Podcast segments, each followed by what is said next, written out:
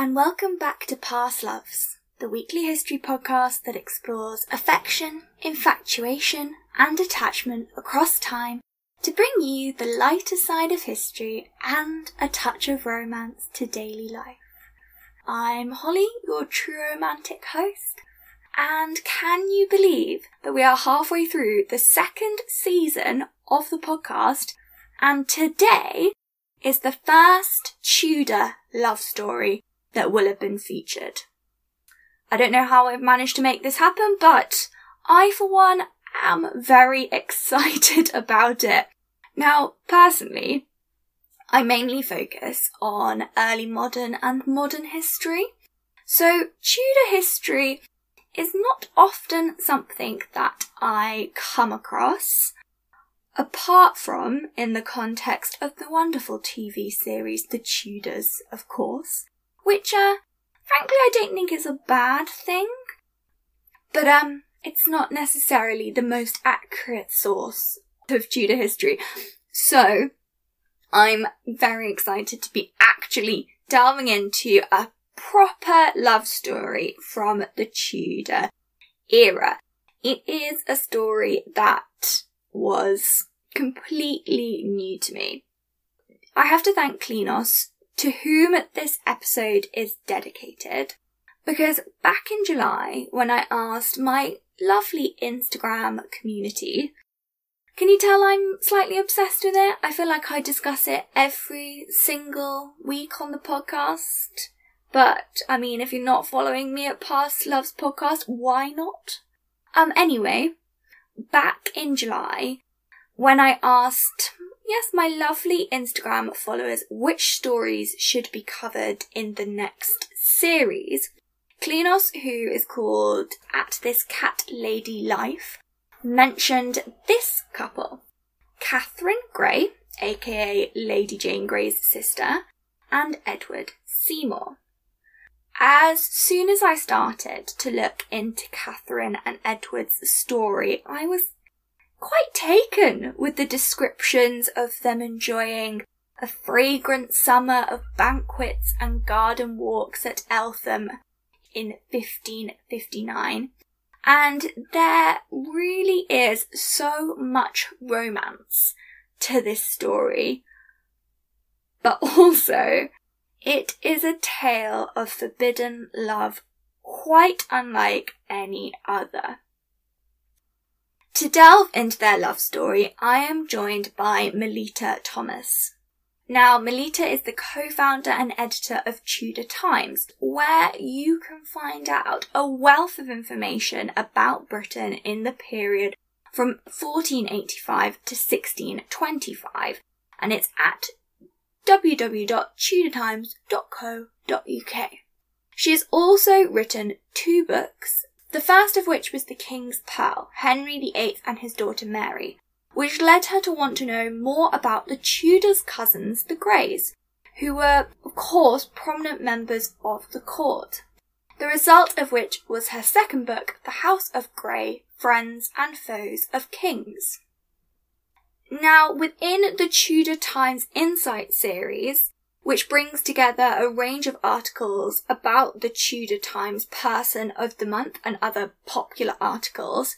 I would personally highly recommend the Tudor Times Insights Lady Catherine Grey, Tudor Prisoner, which explores the life of the ill-fated Grey sister whose secret marriage called down the Queen's wrath.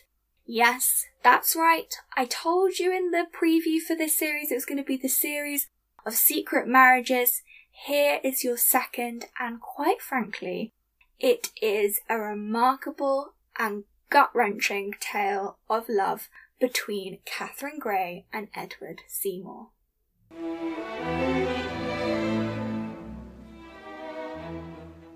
Welcome, Melita, and thank you for joining me today.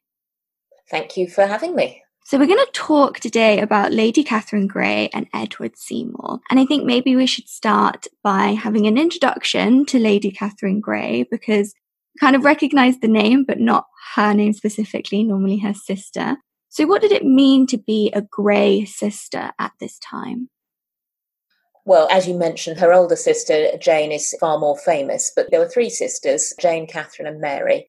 And their father was Henry, Marquis of Dorset, when Catherine was born. And he was actually the descendant of Queen Elizabeth Woodville by her first marriage.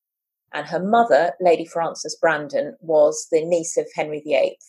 So her parents were, in fact, distant cousins, but they were married when they were about 16 in 1533, I think, off the top of my head. And then they had three daughters, Jane, Catherine, and Mary. Now, Henry, Marquis of Dorset, he did have various roles at Henry VIII's court, but Henry VIII didn't have a terribly high opinion of his political capabilities. So he was always a, a sort of um, he took part in various ceremonies. So he was made a Knight of the Bath at the coronation of Anne Boleyn, and he carried the King's sword. And he also took part in the ceremonies to welcome Anne of Cleves, as he was the King's nearest male relative. But he didn't get a place on the council. He didn't get any office of responsibility um, because Henry, you know, sort of didn't think terribly highly of him um, intellectually or politically. Frances she was, as I say, the daughter of Mary, the French Queen. She was on good terms with her uncle Henry VIII, also on good terms with Henry's oldest daughter, Mary. The two cousins were of the same age and had spent quite a lot of their youth and childhood together. She was sort of one of the great ladies of the court, but she wasn't officially a lady in waiting to any of the queens, but she did attend as uh, Catherine Parr to a degree, but not, not in an official capacity, but just as the king's niece. So during Henry's reign, Catherine was too young to have had anything to do with the court. She was only a child when he died. And even during Edward's reign, um, she didn't play any part at all at court until she was married in 1553, which I guess we'll come to. Yes, because it's actually quite important, Henry VIII's act of succession and then his will, because they both affected Catherine, didn't they? Can you explain what they were and how they influenced her life? Yes. Well, I mean, the whole succession issue was a was a huge problem for Henry VIII, and we we all know he had yeah. six wives in order to to try to get a male heir. Now, before Henry VIII came along, the rules were fairly straightforward. At common law, sons succeeded their fathers, and there was no rule against women succeeding their fathers, although it hadn't worked out on the previous attempt back in the 12th century for that to happen. So, in theory, while Henry was married for the first time, he had a daughter. She was probably his heir. Then, of course, he decided that he wanted to have a son, and he went through the whole performance of getting rid of Catherine of Aragon, marrying Anne Boleyn, having another daughter. Then there was Jane Seymour and a son. So, at the end of Henry's life, he had a male heir, and that, that was a good thing. But he also had two daughters who was questionable whether they were legitimate or not. Now, under common law, illegitimate children don't inherit. But the rules of whether somebody's illegitimate or not were a bit confused because if parents married in good faith, then even if it turned out the marriage wasn't valid, the children were still legitimate. So you could argue that certainly Mary was legitimate because her parents had married in good faith, and possibly Elizabeth. So it was it was sort of a, a point of contention. So Henry decided that Parliament was the answer, and Parliament agreed to pass the Act of Succession, drawn up in 1543 and passed in 1544, which confirmed Edward because uh, that was a matter of common law that it would be quite hard to overturn that. So Edward was to inherit as, as a son, and he was to be followed by Mary and Elizabeth. So that was an act of Parliament. And Parliament then went on to say that the king, in a suitable document, such as a will that he signed himself, could specify what happened after Mary and Elizabeth. Okay. Didn't say that he could, once it was an act of parliament, it didn't say that Henry could just arbitrarily mm. move Mary and Elizabeth out of succession because that was a parliamentary act. And the king can't unilaterally overcome a parliamentary act but he could add to it. So Henry took it upon himself to do just that. So the act of succession was followed in his will, Edward, Mary, Elizabeth. But then he said, instead of reverting to common law, as it would have done had he not specified in his will, which would have made Mary, Queen of Scots, his heir after Elizabeth, he intervened and, as the Act allowed him to do, named Frances's children, hoping that she would have a son. She, he was mm. still hoping she would have a son. He didn't name Frances herself. He skipped the generation, probably because he didn't think much of Dorset, uh, Frances's husband, so so he sort of skipped the generation. But obviously, you know, this was highly unlikely in his view. Anything because Edward was going to marry and have children, or Mary would, or Elizabeth would. I mean, this was something that was very unlikely to happen. So when Henry died, that made Catherine Grey fourth in line to the throne. Edward, Mary, Elizabeth, her older sister Jane, and herself, number four. So that brought her. Uh, for, I mean, she was obviously potentially always a, a, a valuable woman to marry because she was uh, obviously related to the royal family and a daughter of a marquis. But it certainly made her a more eligible young lady for other nobles to want their sons to marry. Absolutely. Yeah. Probably didn't make much difference to her on a day to day level. No. She was, only, she was only seven or eight, so, you know. but what did make quite a difference was Edward's then device for succession in 1553. Yes. Exactly. So in 1553, Edward, even more misogynist perhaps than his father had been, oh. decided that actually women as his heirs were a terrible idea, particularly his sister Mary, because she was um, diametrically opposed to him as far as religion was concerned. And really, you could say, well, what, once once he wanted to cut out Mary, he had to cut out Elizabeth as well because they they sort of came as an illegitimate pair in a way.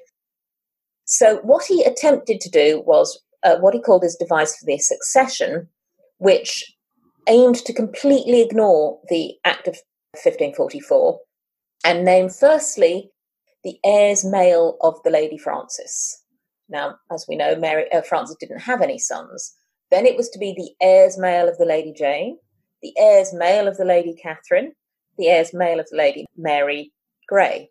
So all of these as yet unborn males were yes. to succeed Edward. So I mean, although he was a clever lad at fifteen, this was clearly not a feasible plan because it left the throne to people who weren't born, um, and was no prospect of being born because the girls were all too young to marry, and Frances hadn't had children for several years, so she was unlikely to spring forth in another pregnancy. So and probably when Edward drew it up, he wasn't really thinking it would happen anyway because he didn't. Re- they didn't realise he was so ill at that time. Then he fell ill, and it was obvious that he would die. He was still underage, and there was no time to call Parliament, so he changed his device to skip over Frances and go straight to Lady Jane and her heirs male. Now, the problem with this device for the succession, it's been sort of talked about, but fundamentally, he was told at the time he couldn't do it because a king can't overturn an act of parliament. Had parliament been summoned, they might have been persuaded to overturn the act of succession. That was a possibility, but he couldn't do it unilaterally. He was also underage, so in law, he couldn't make a will anyway that was valid. Even kings have to obey the law. So enough people were persuaded to support it, but it was a very it was very shaky legally. That's yeah. the best you could say is that it was shaky, and it was uh, it was um, uh, yeah a, a, a, bit of wishful thinking really.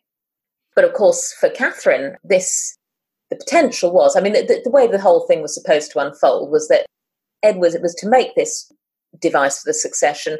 They'd get Parliament to ratify it, and then it would become the law. So Catherine was suddenly winging her way up the list of eligible females in the country to be number two after Jane. Jane was quickly snapped up by the Duke of Northumberland for his son, Guildford, and Catherine was allocated to the young Lord Herbert. Now, his father, William Herbert, had been the brother in law of Queen Catherine Parr, and he had a son, and Catherine was married to this lad May 1553, same day as Jane married Guildford. And she was only 12, Catherine, but went to live with her husband. That marriage was not consummated.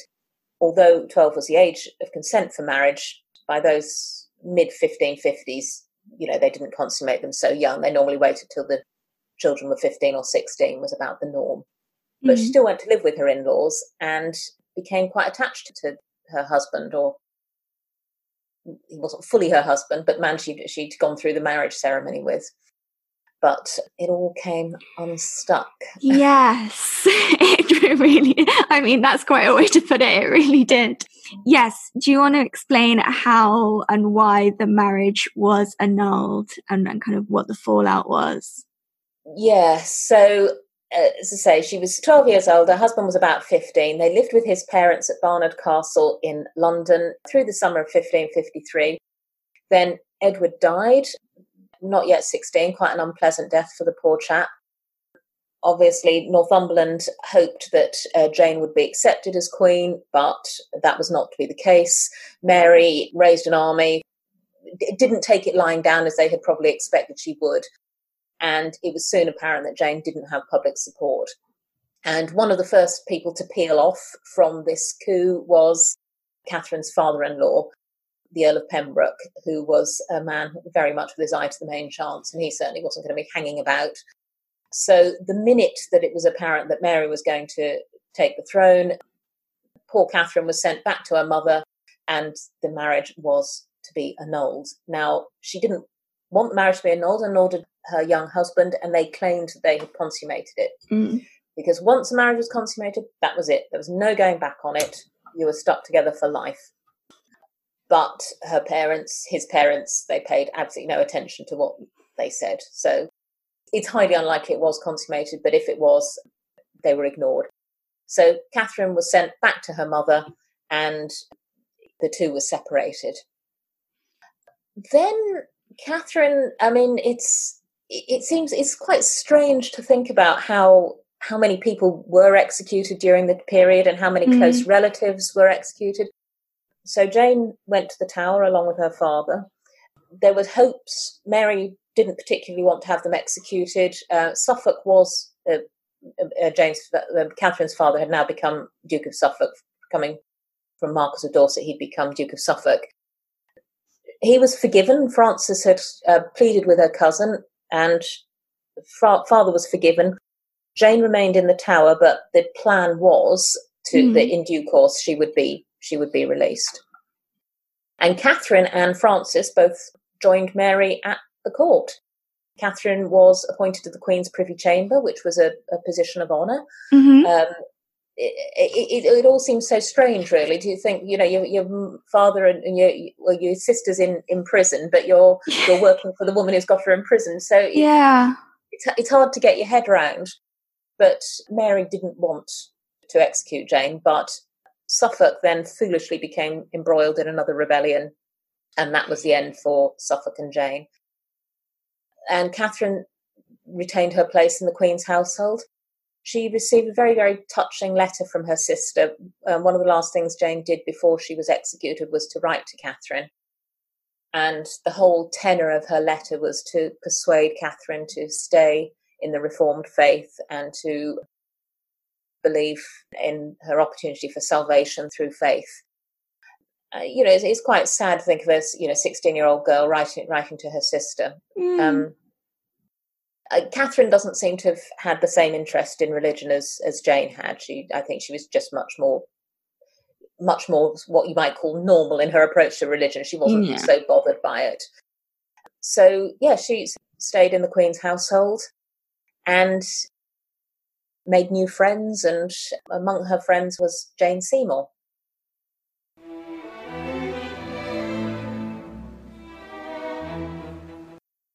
Jane Seymour was the niece of the late Queen and also had been maternal cousin to, to Edward VI. And Jane Seymour and Catherine became friends. They were both young women and they spent most of their time, you know, sort of gossiping and talking about boys. And Catherine was still sorry that the marriage with Herbert had been broken up, but mm. over the next couple of years, she became acquainted with Jane's brother. Yes. Young Edward Seymour, and the two fell in love, and they hoped to marry. And it's likely that Queen Mary would have permitted it. Mm. She was not so concerned about the succession, or, or uh, as Elizabeth later was, partly because Mary had more confidence in her own legitimacy, um, mm-hmm. having sort of been brought up as legitimate, whereas Elizabeth hadn't. And also, she had married and hoped, although she turned out that obviously she never did have children, she did hope that she would. So it's certainly possible that she would have allowed Catherine and Edward Seymour to marry. Mm-hmm.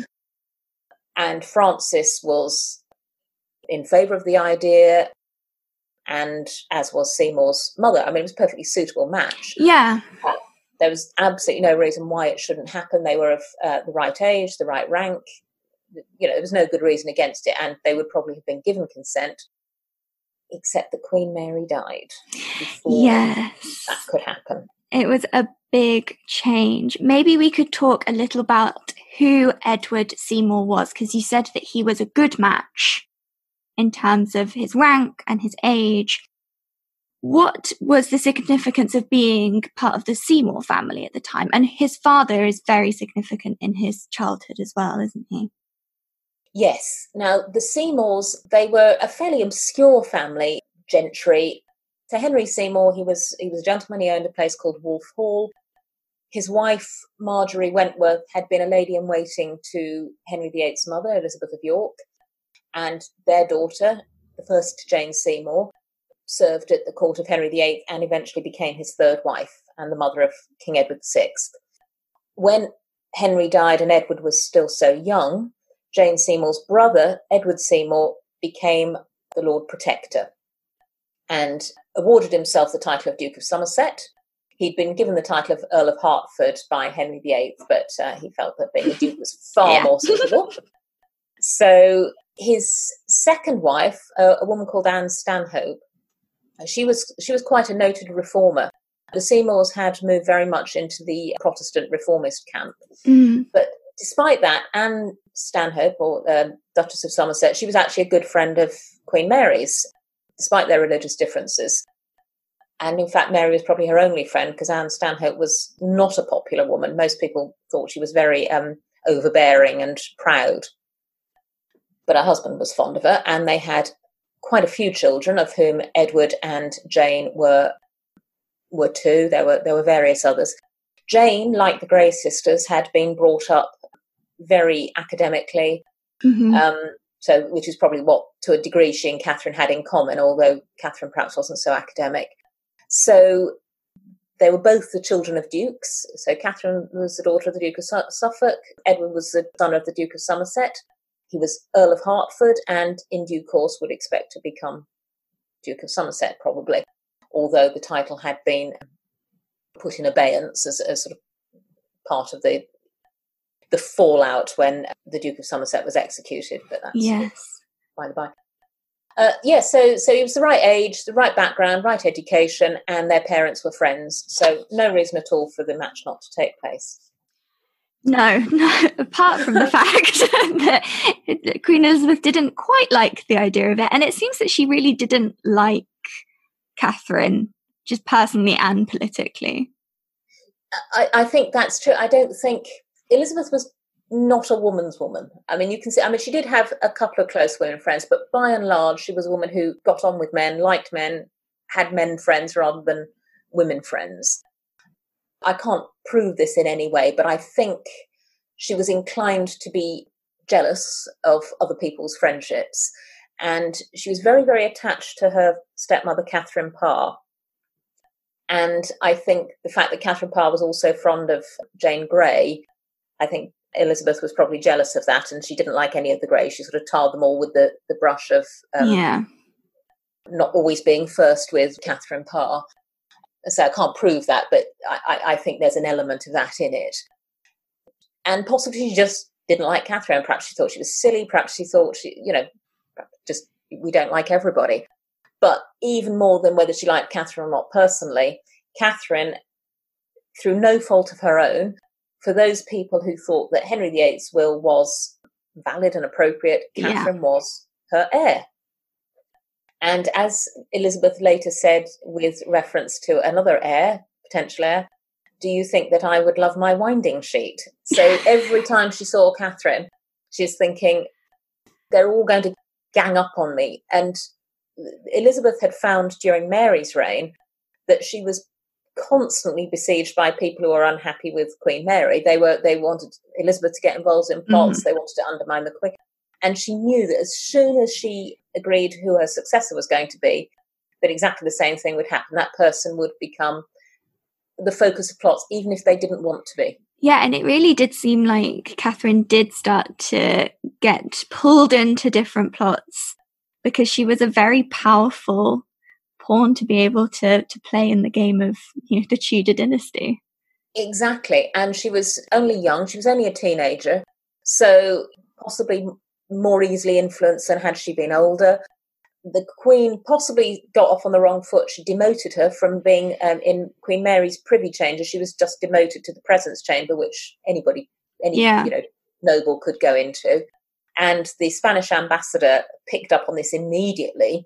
And of course, you know, so, oh, mm, poor, poor Catherine, poor Cat, oh, the Queen's treating you so badly.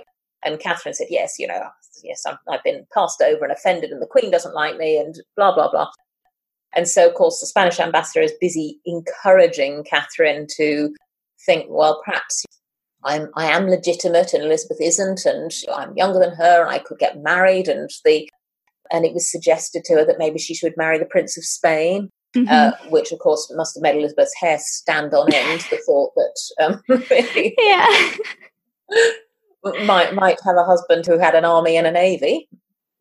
So you know that that certainly didn't endear Catherine to Elizabeth at all.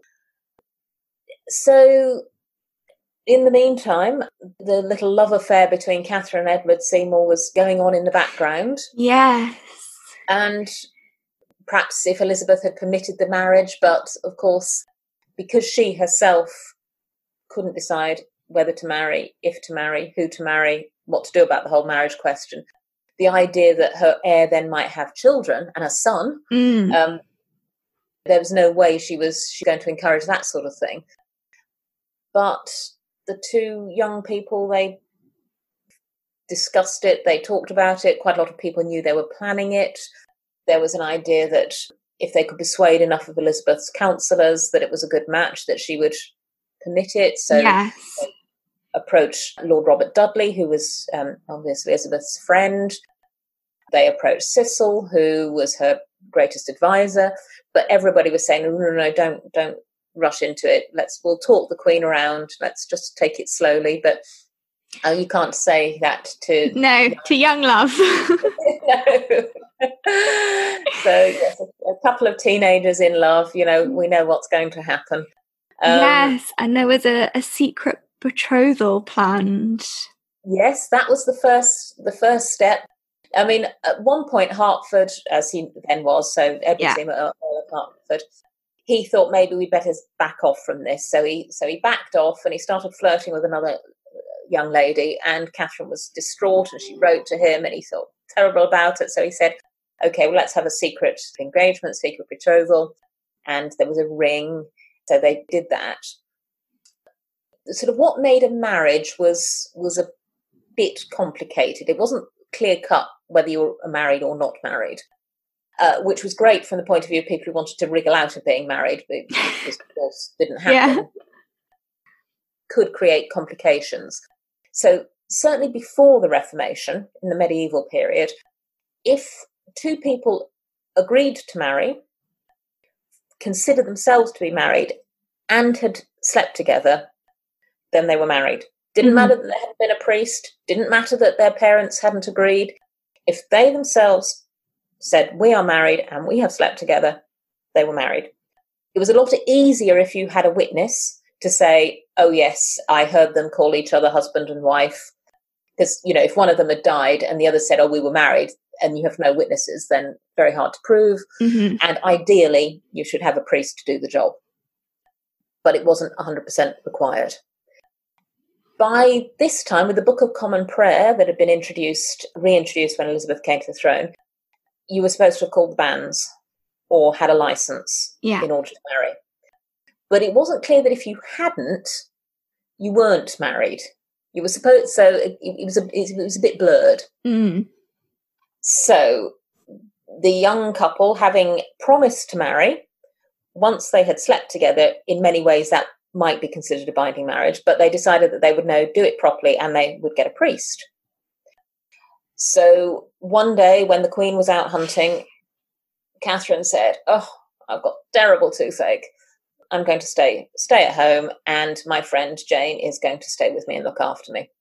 So no sooner had the dust of the Queen's horse settled than Catherine and Jane jumped in a barge and went down the river to Cannon Row, which was where Edward, Earl of Hertford, had a house.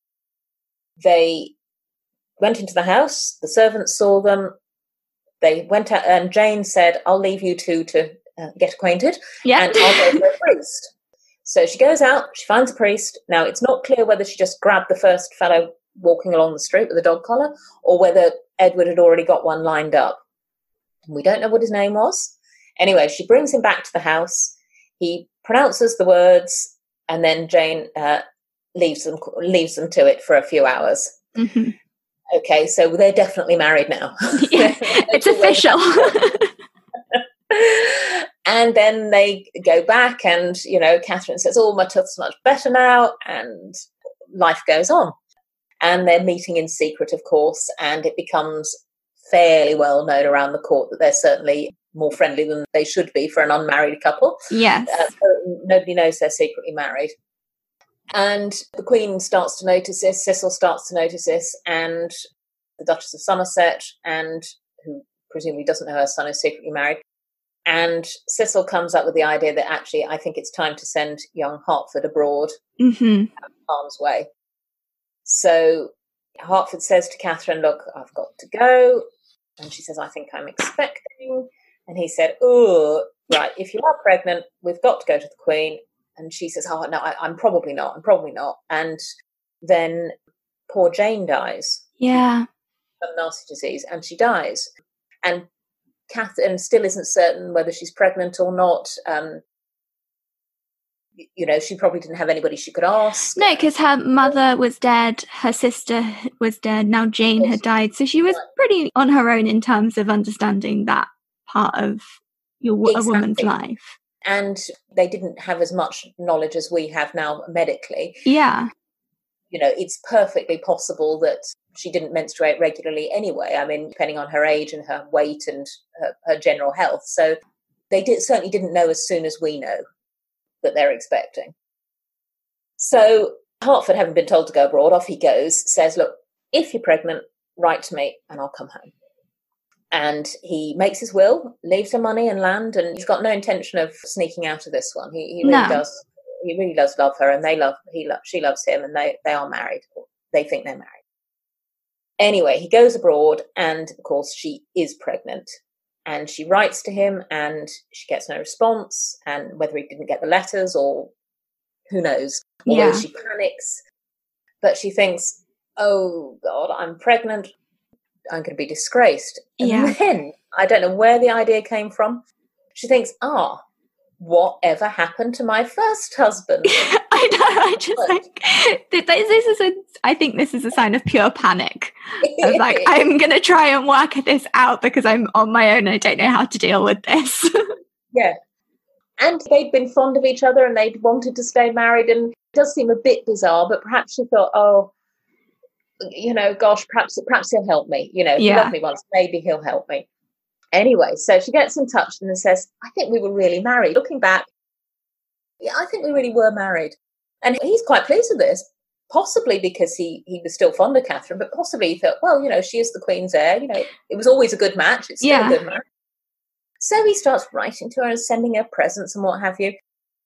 And then he finds out that she's in trying to contact Hertford. And he is absolutely horrified. So he writes to her and says, You dreadful, dreadful woman, you're trying to entrap me with sweet bait. Uh, send back my letters or I'll expose you to the Queen. Mm. Fair play to him, he, d- he didn't. So even though he was obviously upset, he didn't actually drop her in it, but he, he sort of takes himself off in a huff. And by this point, of course, it's becoming more and more apparent that uh, Yeah. You can't hide the pregnancy at this point. no. So the court's on a jaunt to Norfolk. I can't remember either Norwich or Ipswich. Ipswich, I think. Anyway, so one day she thinks, right, I'm going to ask for help, and she goes to Lady St. Lo. Now, Lady St. Lo might be the famous Bess of Hardwick, who was Lady St. Lo at this time, or Yeah. it might be Bess's sister-in-law, the other Lady St. Lo. No, it's not not clear. Now, she and Bess of Hardwick ha- had been friends for a long time. She'd been godmother to one of Bess's children, and Bess had been a actually a lady in waiting in her in Frances's household. So it could have been Bess, but it, it might have been the other Lady St. Lo.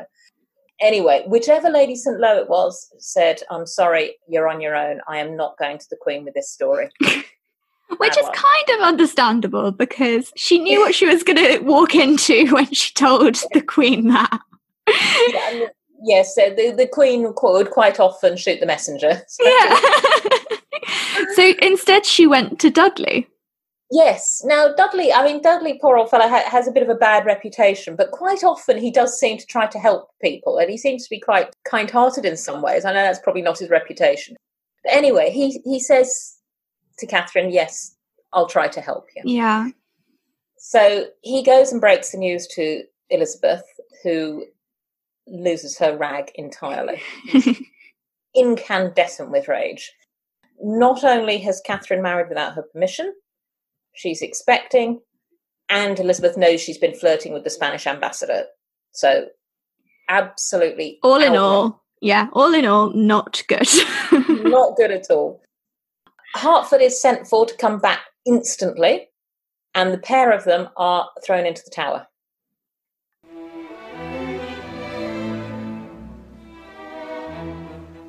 Now, it's sort of questionable have they committed an offence? Well, strictly they have, because under the Act of Succession of 1536, it was an offence to marry into the succession without royal permission. right. So they have committed an offence if they're married.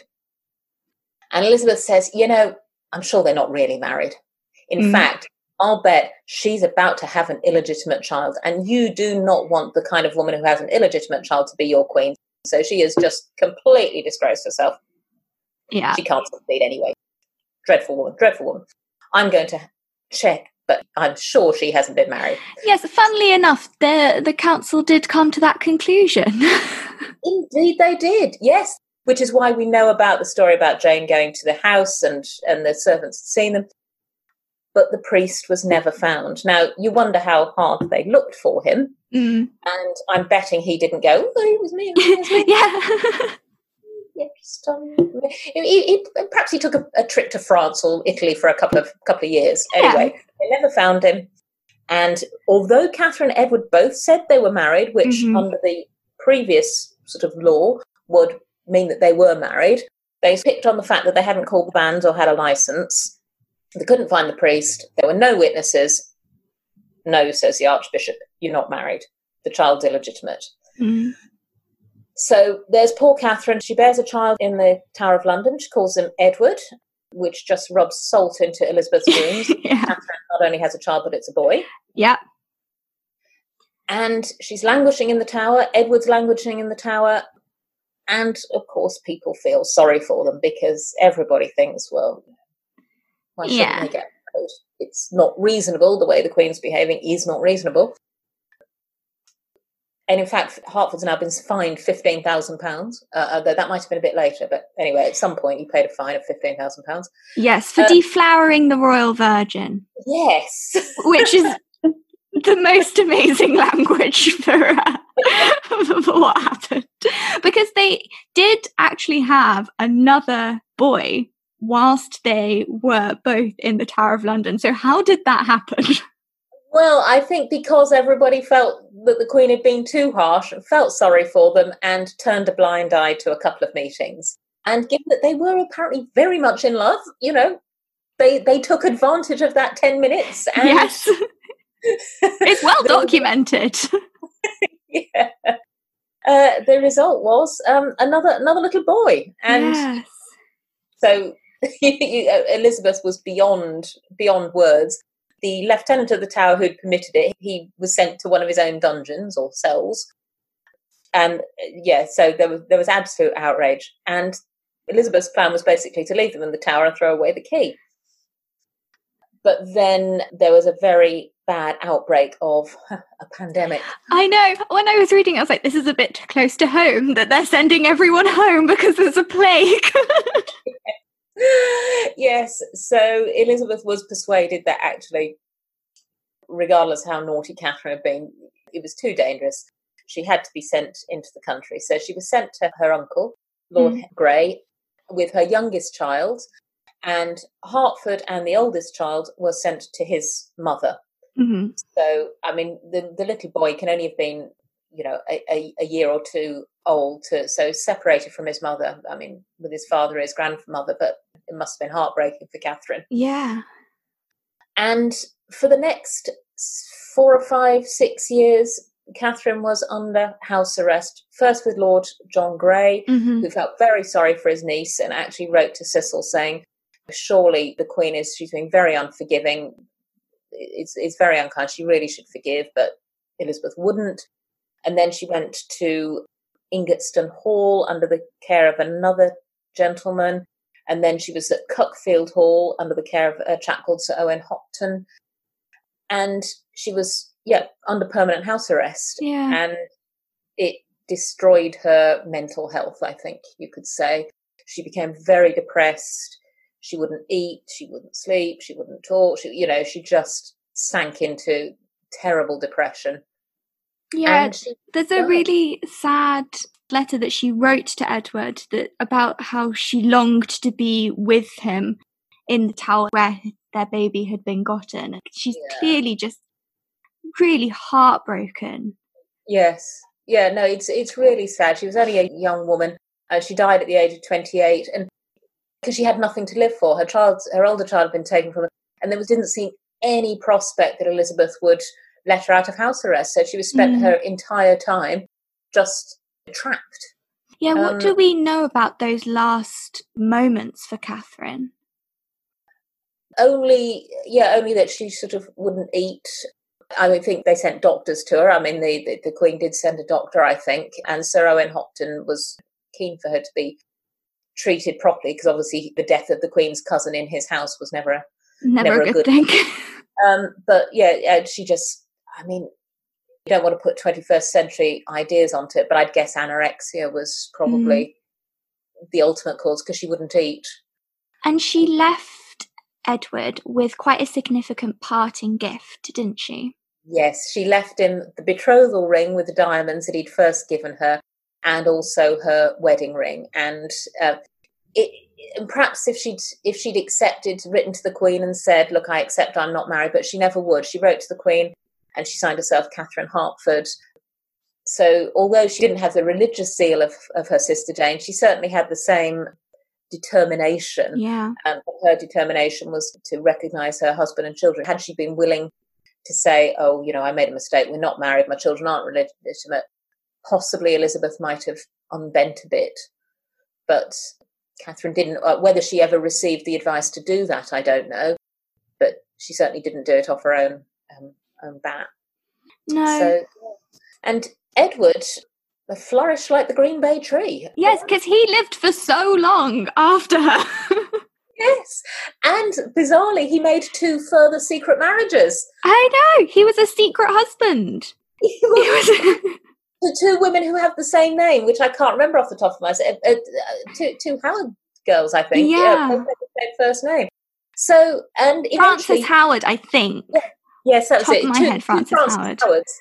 Both were secret marriages. He was eventually rehabilitated by Elizabeth after paying the fifteen thousand pound fine, and he never took a big part in Elizabethan politics. But he remained Earl of Hertford, and he he sort of had various crown jobs, but mm. nothing, nothing special. But of course, those two secret marriages didn't have the same risk attached to yeah. them. He just enjoyed. Just enjoyed the fact that he enjoyed a secret marriage. Did he try to? Did he try to legitimize his marriage and find the priest or legitimize his children? After Elizabeth's death, yeah, um, yes, partly because his grandson, another Edward Seymour, had contracted another secret marriage with another heir to the throne, Arbella Stuart. Yes. And of course, it was very important that Edward, Arbella's husband, be seen to be of a legitimate line. I mean, he mm. himself was legitimate because his parents had been married, but to, that his grandparents had been married was a question. And funnily enough, in uh, I don't think it was as late as 1621, but in the 1610s, the priest turned up magically. yes. So whether Edward had known where he was all along, which I don't know, why didn't he produce him? Yeah, it, it would be weird, wouldn't it? Or case. whether the guy just maybe came out of hiding. Uh, uh, anyway, or they found somebody who was willing to say he was the priest, which yeah. might be the other answer to that mystery. Anyway, so priest turns up and says, "Yeah, I, I remember marrying those too. Remember it as if it was yesterday." so, so it was agreed that the marriage was legitimate. The Seymour descendants were legitimate, and the grandson became Duke of Somerset. And perhaps in memory of his unhappy grandparents, he had Catherine's remains moved from where she'd been buried near Cockfield Hall in Suffolk, was taken to Salisbury Cathedral, where she does now lie next to Edward, who had survived her for 50 years. Yeah, and it's quite beautiful white alabaster effigies of them both, and she's slightly above him. It is lovely, isn't it? Yes, yes. Let, let, let us hope that they were happy in the afterlife. yeah. It's a testament to their love story that they're they're together. Yes, yes, and that the story was remembered in the family, and that the the grandson thought, actually, I'll go to all the trouble of moving her and paying for a very expensive. Though, of course, having a having a royal relative is never a bad thing, but you know, let, let's let's look at his positive motives. yeah, and how do you think they should be remembered as a couple now?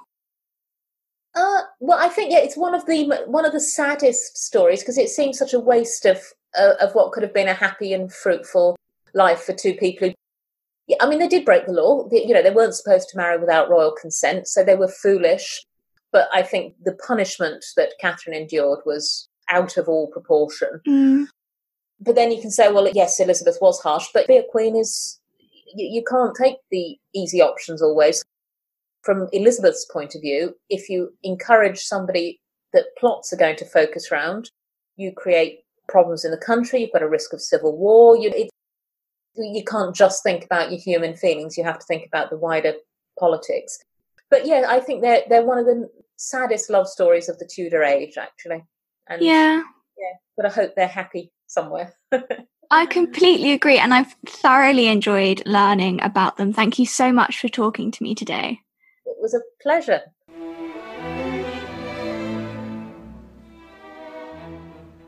And thank you for listening. I hope that you enjoyed listening to the first Past Loves Tudor episode, even though it was admittedly an utterly heartbreaking and gut wrenching tale of love between Catherine and Edward.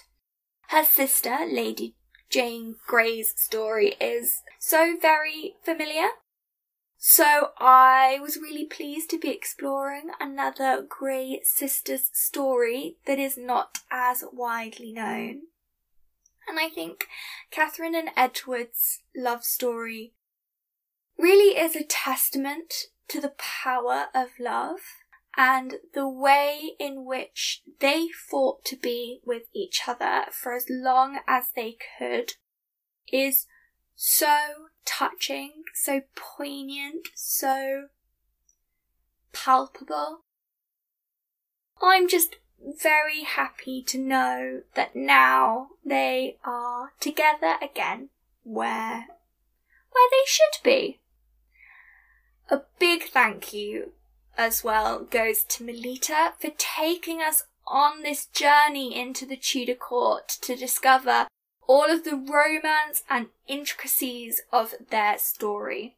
Be sure to check out Tudor Times, where you will find all that you may ever need to know about Britain in the period from 1485 to 1625 at www.tudortimes.co.uk. The link will of course be in the show notes, and I will also include the link to their ebook, uh, The Tudor Times Insights Lady Catherine Grey, Tudor Prisoner, which explores the life of Lady Catherine Grey and, of course, her time with Edward. If you have enjoyed this episode, please rate, review, and subscribe to the podcast wherever you are listening to it now. Perhaps you could tell me whether you're a fan of the Tudors or not, and if this episode inspires you to get back to some Tudor history of any kind, let me know over on Instagram at Past Loves Podcast because if past loves has become your current love, there's no better way to get even more content about love stories from history. Thank you again for listening. I look forward to next week when we will be returning to the Yorkshire countryside to discover a love story documented in diary after diary. But just who could it be, I wonder? Find out next week. Until soon!